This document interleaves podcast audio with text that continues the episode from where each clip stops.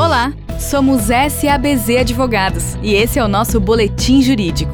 Vamos aos principais assuntos do mês. Boletim Jurídico número 121, edição de fevereiro de 2022. Infraestrutura. Decreto regulamenta empreendimentos de geração de energia offshore. Por Daniel Hidalgo. Foi publicado em 25 de janeiro de 2022 o Decreto número 10.946 de 2022, que regulamenta empreendimentos de geração de energia elétrica offshore nas águas interiores e no mar territorial do país. Os empreendedores deverão buscar autorização perante o Ministério de Minas e Energia, MME, por meio da celebração de instrumento de cessão de uso onerosa de bem público. A cessão poderá ser planejada, com prismas previamente estabelecidos pelo MME através de processo licitatório e independente, na qual os empreendedores deverão requerer a cessão dos prismas a serem explorados. O decreto entra em vigor em 15 de junho de 2022. Seguros. STJ reafirma a aplicação do princípio indenitário. Por Pedro Mingotti. A terceira turma do Superior Tribunal de Justiça, STJ, definiu que a indenização securitária deve observar, além dos limites contratuais, o efetivo valor do bem na data do sinistro, descontando-se a depreciação. Através da decisão, o STJ reafirma o consagrado princípio indenitário, expresso no Código Civil e aplicado cotidianamente pelo mercado segurador. Este princípio dita que o valor da indenização corresponde ao efetivo prejuízo suportado pelo segurado, vedando a utilização da apólice para o lucro. Societário. DREI altera a regulamentação do registro público de empresas mercantis. Por Daniel Hidalgo. O Departamento Nacional de Registro Empresarial e Integração, DREI, publicou em 21 de janeiro de 2022 a Instrução Normativa número 112 de 2022, que altera a regulamentação do Registro Público de Empresas Mercantis. As principais alterações são: alteração do conteúdo da ficha de cadastro nacional, com inclusão de novos dados da administração das sociedades, autorização do registro de atos de eleição de não residentes, brasileiros e estrangeiros, como membros da administração de sociedades empresárias, e alteração dos manuais de registro do empresário individual, sociedade limitada e sociedade anônima, incluindo a regulamentação dos requisitos para enquadramento como startup, nos termos do Marco Legal das Startups. Além disso, a Instrução Normativa DREI número 112 de 2022 revogou diversos dispositivos da Instrução Normativa DREI número 81 de 2020, inclusive para refletir a extinção do tipo jurídico das empresas individuais de responsabilidade limitada, EIRELI. Societário. Regras para a publicação de atos das SA são alteradas. Por Emanuel Lima. Em 1 de janeiro de 2022, entrou em vigor o artigo 1 da Lei nº 13.818 de 2019. Referida norma alterou parcialmente a Lei das SA, especificamente no que se refere às publicações obrigatórias das sociedades anônimas. Com isso, deixa de ser obrigatória a publicação de atos e balanços das SA em diário oficial, passando a ser exigida apenas sua publicação de forma resumida em jornal de grande circulação da sede da companhia, com divulgação simultânea da íntegra no site do mesmo jornal. No caso de demonstrações financeiras, a publicação resumida deverá conter, no mínimo, em comparação com os dados do exercício anterior, informações ou valores globais relativos a cada grupo e a respectiva classificação de contas ou registros, e extratos das informações relevantes contempladas nas notas explicativas e nos pareceres dos auditores independentes e do Conselho Fiscal, se houver.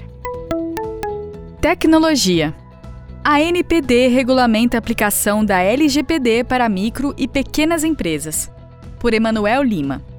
O Conselho Diretor da ANPD, Autoridade Nacional de Proteção de Dados, publicou em 27 de janeiro de 2022 a Resolução número 2, que aprovou o regulamento de aplicação da Lei Geral de Proteção de Dados Pessoais para agentes de tratamento de pequeno porte.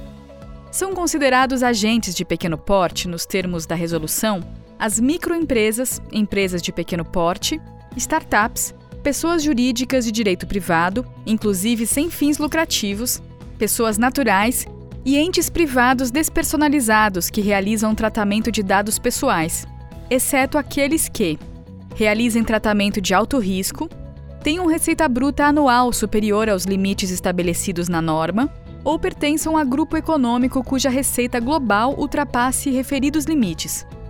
Entre os benefícios concedidos aos agentes de pequeno porte, destacamos possibilidade de representação para fins de resolução de reclamações apresentadas pelos titulares de dados por entidades de representação da atividade empresarial, dispensa da obrigatoriedade de indicação de encarregado pelo tratamento de dados e simplificação conforme critérios apresentados pela ANPD, do registro das operações de tratamento de dados pessoais, da comunicação de incidente de segurança e da sua política de segurança da informação Adicionalmente, a resolução estabelece prazo em dobro aos agentes de pequeno porte para o cumprimento de diversas obrigações estabelecidas na LGPD. A resolução do Conselho Deliberativo da NPD número 2 de 2022 entrou em vigor na data de sua publicação. Tributário. CARF. Incentivo de ICMS não é tributável por ser considerado subvenção de investimento. Por Thaís Santoro, e João Matarazzo. A primeira turma da Câmara Superior do Conselho Administrativo de Recursos Fiscais, CARF, decidiu pelo afastamento da tributação sobre os benefícios de ICMS concedidos pelo Estado de Goiás a uma empresa alimentícia, por considerá-los subvenções de investimento. No caso, a Delegacia de Julgamento da Receita Federal, DJR, manteve a autuação contra o contribuinte, sob o entendimento de que os benefícios de ICMS concedidos deveriam ser classificados como subvenção para custeio e, portanto, integrar a base de cálculo do Imposto de Renda das Pessoas Jurídicas, IRPJ, e da Contribuição Social sobre o Lucro Líquido, CSLL.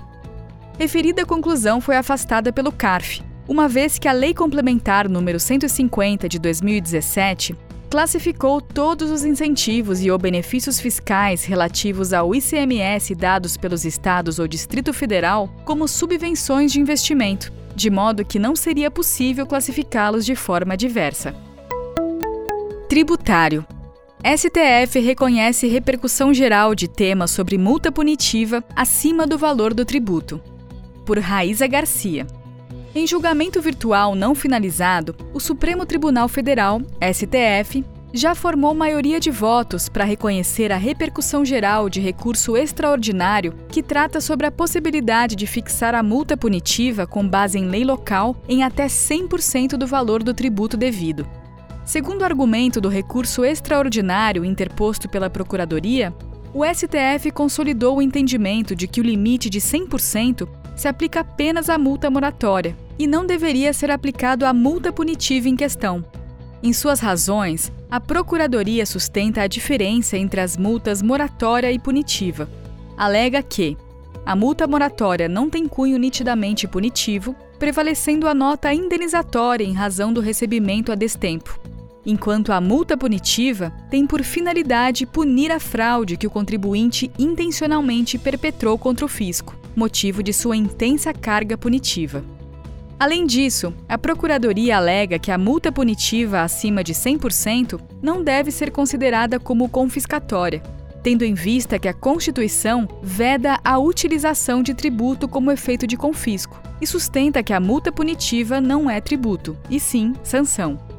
Apesar de já ter formado maioria de votos, o julgamento virtual sobre a repercussão geral está previsto para encerramento em 17 de fevereiro de 2022.